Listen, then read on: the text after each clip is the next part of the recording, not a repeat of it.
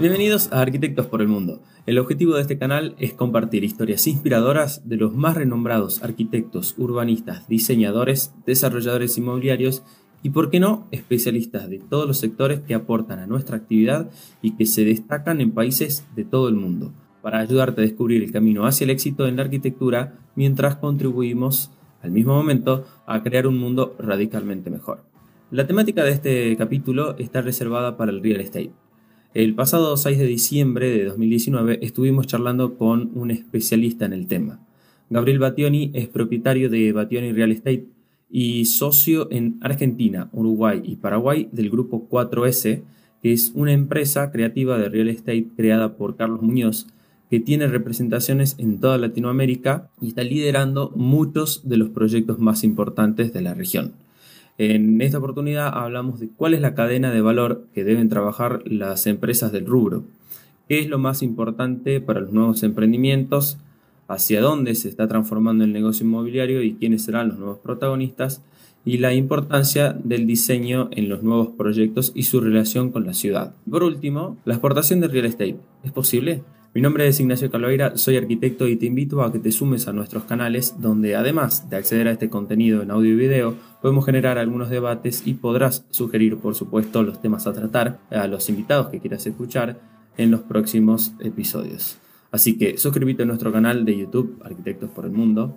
También seguinos en tu plataforma de podcast favorita como podcast de Apple, Spotify, Anchor, Evox o Google Podcast y por último, podés eh, seguirnos en nuestro Instagram, buscanos como Arquitectos por el Mundo y recordá, este canal está creado para ayudarte a descubrir el camino hacia el éxito de la mano de los mejores especialistas y contribuir al mismo tiempo a crear un mundo radicalmente mejor. Para esto debemos sumar fuerzas entre todos y lograr que el impacto sea lo más grande posible. Así que ayúdanos a difundir, compartir con tus colegas, dale clic en me gusta en los videos de YouTube y en los posts de Instagram y podés darnos 5 estrellas en las plataformas de podcast para que más gente nos encuentre más fácil y más rápido.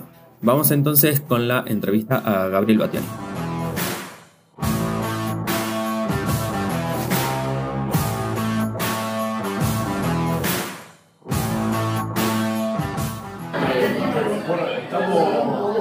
acabamos de concluir el workshop del grupo 4S temática del desarrollo de sonoritas eh, los 10 proyectos del futuro. Estamos con Gabriel eh, socio director del grupo de Argentina, con Fernando Viña de Magno Inmobiliaria, también dueño del espacio Eureka Cowork, y con el arquitecto Nacho Calveira. Nacho Calveira. Eh, estamos juntos, yo soy Martín Berlini, el arquitecto también, socio del Instituto de la y un poco de este espacio de reflexionar sobre lo que está pasando en cómo plantear eh, un nuevo enfoque de hacer desarrollo inmobiliario, hacer proyectos inmobiliarios que sean exitosos, que trasciendan, que tengan un valor agregado hacia el mercado. Entonces, para eso la intención ha sido traerlo a, a Gabriel. ¿Qué opinas del grado de madurez que hay en cuanto a las empresas dedicadas al real estate eh, acá en Argentina y en Tucumán específicamente? Bueno, respecto al tema de la madurez, es un tema menor y hace ya unos meses que venimos hablando y tratando de, compartir con las, desarrollistas esta idea de que tengan propósito, de que el propósito sea lo suficientemente grande y amplio que haga que simplemente el propósito funcione. Cuando el propósito es lo suficientemente importante, los proyectos pasan a ser realmente muy, muy importantes. Yo supongo que estamos justo en un periodo que va a haber un crecimiento importante en cuanto a la profesionalización de las empresas inmobiliaria y desarrollismo, producto de que la globalización está permitiendo que compone nuestro país con el En cuanto a alianzas que se deberían dar, digamos, en real estate sabemos que la gana el grupo, inmobiliario, la parte del podrían darse clarísimo la pregunta y básicamente bueno, es algo también de lo que conversamos mucho. El, el punto, el punto esencial de todo esto es entender cada uno de los actores forman parte del proyecto somos parte de una cadena de valor. Y cuando uno empieza a pensar en el desarrollo, es porque previamente tiene que haber habido alguien que haga la búsqueda de tierra, que por lo general ha sido un corredor inmobiliario, y un desarrollista que básicamente viene a agregar valor a esa tierra a través de la idea, tiene que darle la un constructor que lo materialice, y luego de nuevo un corredor inmobiliario que lo acerque al público. Entonces, evidentemente, celebramos con alegría esta situación de que a medida que más nos profesionalicemos, todos los que integramos la cadena de valor, todo esto va a ser mucho más eficiente y efectivo. Cuando cada uno haga lo que sabe hacer mejor. Como dice el refrán, zapatero, Zapato. Zapato. Bueno, acá se sabe, la gente, los desarrolladores en realidad van y ellos saben hacer todo. Saben hacer todo, tengo mi desarrolladora, contrato un de arquitectos y que hagan el proyecto y lo construyen. Un ejemplo. Bueno, eso, eso es producto, según mi, mi modesta visión, de- del marco de, de estabilidad económica en el que nosotros estamos acostumbrados a hacer los proyectos. Entonces, ¿qué pasa? Siempre estamos asustados de que podamos financiar el proyecto y de que el otro, que es parte de la cadena, no se funda en el proceso y me arrastre a mí. Entonces, si viene un mecanismo casi de defensa, de, de preservación de la empresa y del proyecto, tenemos que animarnos a buscar sinergias con empresas que sepan que están en condiciones de afrontar el proyecto y que tienen por delante nuevos propósitos se pueden alinear. Y bueno, y esa, y esa inexperiencia que evitamos, evita el sobrecosto, que por ahí son difíciles de percibir. Claro, que vos acordate que en esto lo más importante es el riesgo. O sea, a veces hasta costos más altos podés superar lo que es muy importante es los riesgos. Se maneja muchísimo dinero que son cosas que a veces no tenemos en cuenta es que más de una de las personas que compran una propiedad lo hacen por una vez en su vida. Entonces, no solamente estamos vendiendo una mercancía, estamos vendiendo un hogar, estamos vendiendo algo que es mucho más de lo que están comprando. Sí, al medir los riesgos también es muy importante. eh, otorga herramientas para mitigar digamos, los riesgos y evitar eh, desarrollar de repente planes de contingencia, planes alternativos eh, de re- reconversión, digamos, de inversión, a lo mejor en otro prototipo o tipología que te permita, digamos, básicamente correr el mayor riesgo, la mayor exposición desarrollista negativa, ¿no? Correcto. ¿Hacia dónde va, este, hacia dónde se va desarrollando este, este rubro, digamos, real estate? ¿Hacia dónde va el futuro? Brevemente, pues. Mira, sin lugar a dudas, nosotros pensamos que va a ser un mercado futuro, eh, un mercado mucho más de usuarios que de dueños. Creemos que van a desaparecer los rentistas netos, natos, perdón, que compran tres departamentos para vivir de la renta. Creemos que cada vez más van a tener protagonismo los fondos de inversión internacional en la materia y que van a captar esos dineros que hoy medio amateurmente consigue captar el desarrollador. Entonces, esos fondos de inversión como vehículo se van a transformar en dueños de los espacios multifamiliares o espacios de entretenimiento a quienes van a rentar a los usuarios determinados. Y esto en contraposición y como regreso por la tangente de la idiosincrasia propia de las nuevas generaciones, de las cuales el hecho de ser más nómades eh, y más libres va hacer que prefieren no ser propietarios. Entonces, propietario vas a hacer. que a el índice de propietarios unifamiliares, va a aumentar la cantidad de metros cuadrados puestos en fondos y el que va a ser protagonista de la escena va a ser el usuario, que no necesariamente va a ser propietario. Los- digamos, hay, hay una tendencia hacia los negocios digamos, más patrimoniales, rentistas, en donde habría que poner mucho más énfasis en tratar de innovar digamos, para lograr digamos, tener costos bajos y una, y una alta tasa de retorno, rentabilidad para el inversionista. Correcto. Correcto. Yo- Ahí va, ahí va la pregunta, perdón. Sí. Eh, si en un análisis de un emprendimiento aprovecho al máximo el factor de ocupación que me da el terreno para sacarlo la máxima cantidad de metros cuadrados posible vendibles o le aporto otro tipo de condimento para que el, buena, es una buena pregunta como vimos hoy tiene que ver con la estrategia acorde al tipo de negocio que elijo hacer. Recordemos lo que hablamos hoy, hay solo tres tipos de negocios. Negocio de tierra, negocio especulativo y negocio de renta. Si estoy haciendo un negocio de renta, lo que voy a hacer es optimizar hasta el último metro cuadrado. Pero eso es una estrategia que tiene que estar acorde con un proyecto que yo ya elegí previamente.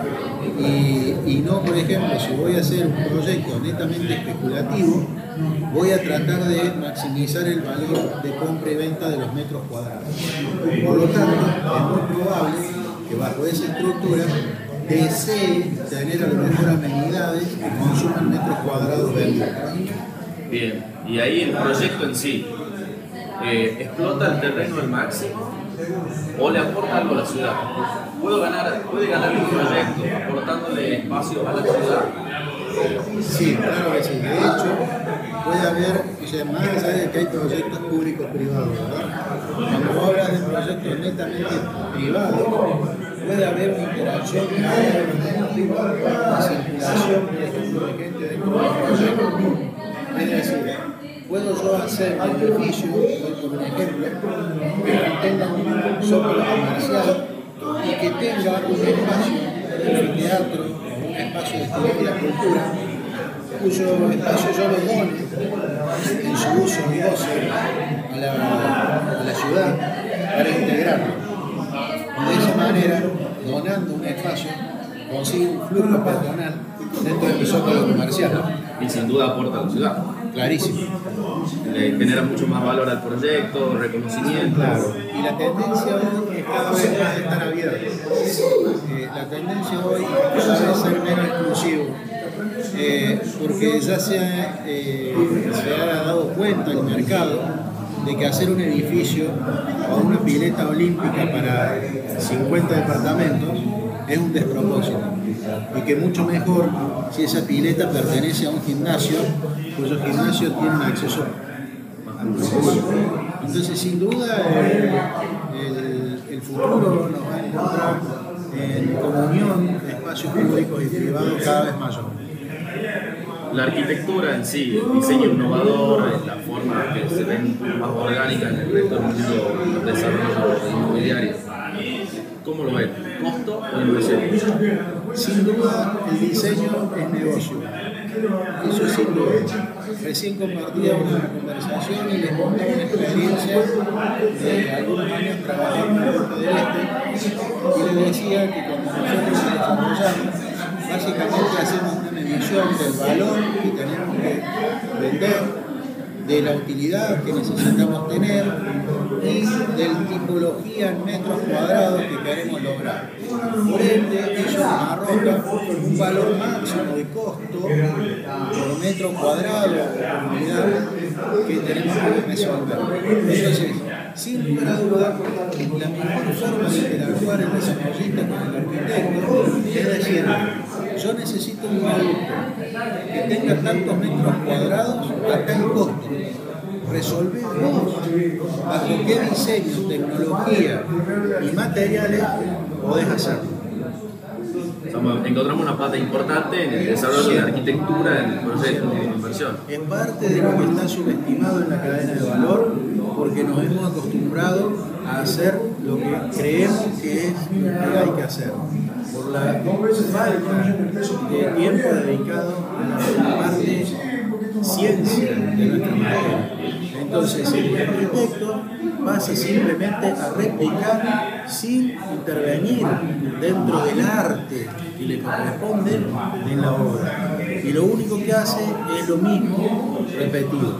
Entonces por ello hay que darle protagonismo de nuevo al arquitecto, dándole la libertad con restricción con cierto presupuesto, con los materiales, diseño este, y tecnologías que vos mejor consideres, sabe este producto. Por parte del negocio de, real estate se toma como de ámbito local. Poco hablábamos de eso del ámbito local, nacional, internacional. Eh, ahora se dice que Miami, comparando un poco, tiene una mayor proyección de venta de, de, su, desarrollo inmobiliario en el exterior. ¿Cómo debería comportarse un proyecto en Argentina para poder lograr eso? Yo en mi blog personal he escrito dos artículos, si mal no recuerdo, eh, que hablan puntualmente de la exportación de real estate. Yo digo que nosotros, este, complejo, un mercado muy desafiante, tenemos que dedicar a pensar exactamente el mercado local nuestro hoy en día nos obliga casi sin, este, sin otra posibilidad, nos deja que empezar a pensar en exportar real estate. Entonces digo, ¿se puede exportar real estate? Bueno, básicamente a primera medida, cuando uno quisiera decir que va a exportar un departamento, pareciera que estamos locos. ¿Cómo haces? Lo ponen en un barco. ¿Poner un barco y te lleva al departamento? Bueno, en realidad el real estate no puede exportar. ¿Y qué exporta? Exporta geografía, cultura, entonces, cuando vos, por ejemplo, estás en Tucumán y decidís que vas a exportar, habría que ver qué vos tenés acá que sea de gusto de alguien que no vive en este país. como atractivo. Ejemplo, por ejemplo, yo veo Mendoza y la parte de, este, de, que tiene relación con la nieve, el esquí, un lugar muy propicio para exportar a los brasileños. también. Totalmente producto. Claro, un brasilero está muy deseoso de ver la nieve, de, de, esquiar. Bueno, somos el lugar muy cercano a ellos, donde nosotros podríamos hacer proyectos de exportación a brasileros, netamente pensados en, en el uso y en, y en la interacción con la nieve. ¿Y el desarrollo urbano de la ciudad en sí ayuda mucho a eso o no tiene tanta influencia? No, me parece que vos podés, eh, si lográs que la ciudad tenga cierto atractivo a nivel cultural, eh, a nivel este, arquitectónico, que pueda llegar a ser tan importante que sea considerado como algo a visitar, pueden conseguir turismo. Pero lo que hablamos de exportar real estate significa quiero tener un pedazo de ese lugar. Y para tener un pedazo de ese lugar me tiene que ofrecer algo que yo no tengo en el lugar donde soy hoy. Muchísimas gracias. Agradecimiento a Javier por haber venido Córdoba. Muchas gracias. Muchas gracias. Un placer. Si bien esta entrevista se dio unos meses atrás, uno podría pensar que está desactualizada, pero como dijeron todos los especialistas, entre ellos Carlos Muñoz, la nueva coyuntura solo aceleró más los cambios, es decir, que debemos ejecutar las acciones necesarias para adaptarnos más rápidamente, o bien tomar una actitud más proactiva y formular el futuro.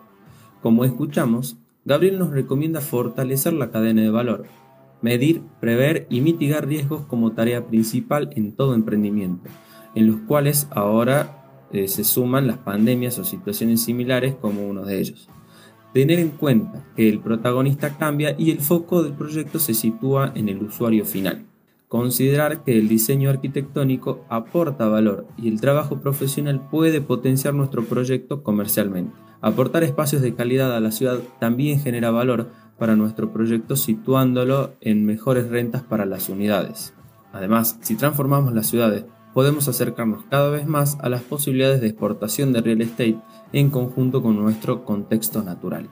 Recuerden seguirnos en las redes, súmense para que entre todos podamos acompañarnos y ayudarnos a cumplir nuestro propósito. Eso fue todo por hoy y hasta la próxima.